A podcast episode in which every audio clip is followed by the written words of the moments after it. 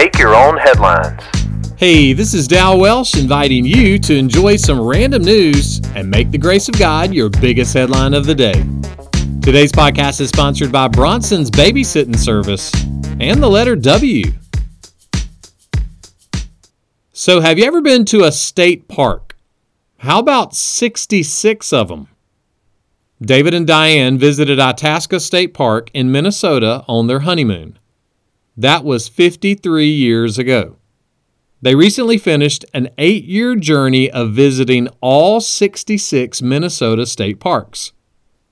After 53 years together, a journey like that is a vivid reminder that they never went their separate ways and faithfully just kept open arms toward one another.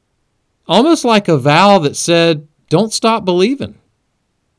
I heard about a guy who was on a journey to find someone who could talk without moving their lips. He said he was on a ventriloquist. One day Jesus was trying to encourage his disciples and said this Because I live, you also will live.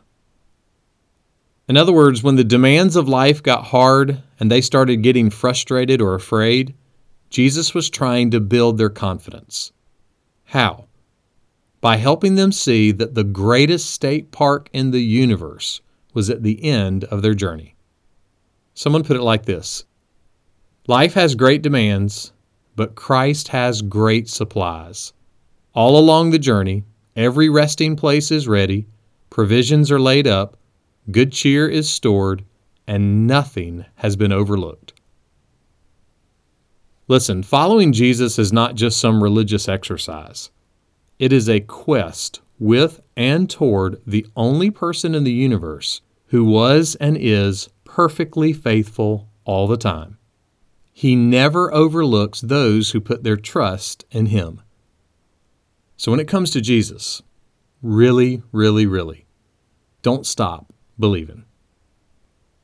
Make that one of your headlines today. Make Your Own Headlines is a little smidge of encouragement from Holland Avenue Baptist Church. Tune in Monday to Friday wherever you listen to podcasts. And for more positive resources, search Holland Avenue on YouTube or Apple Podcast or visit hollandavenue.com.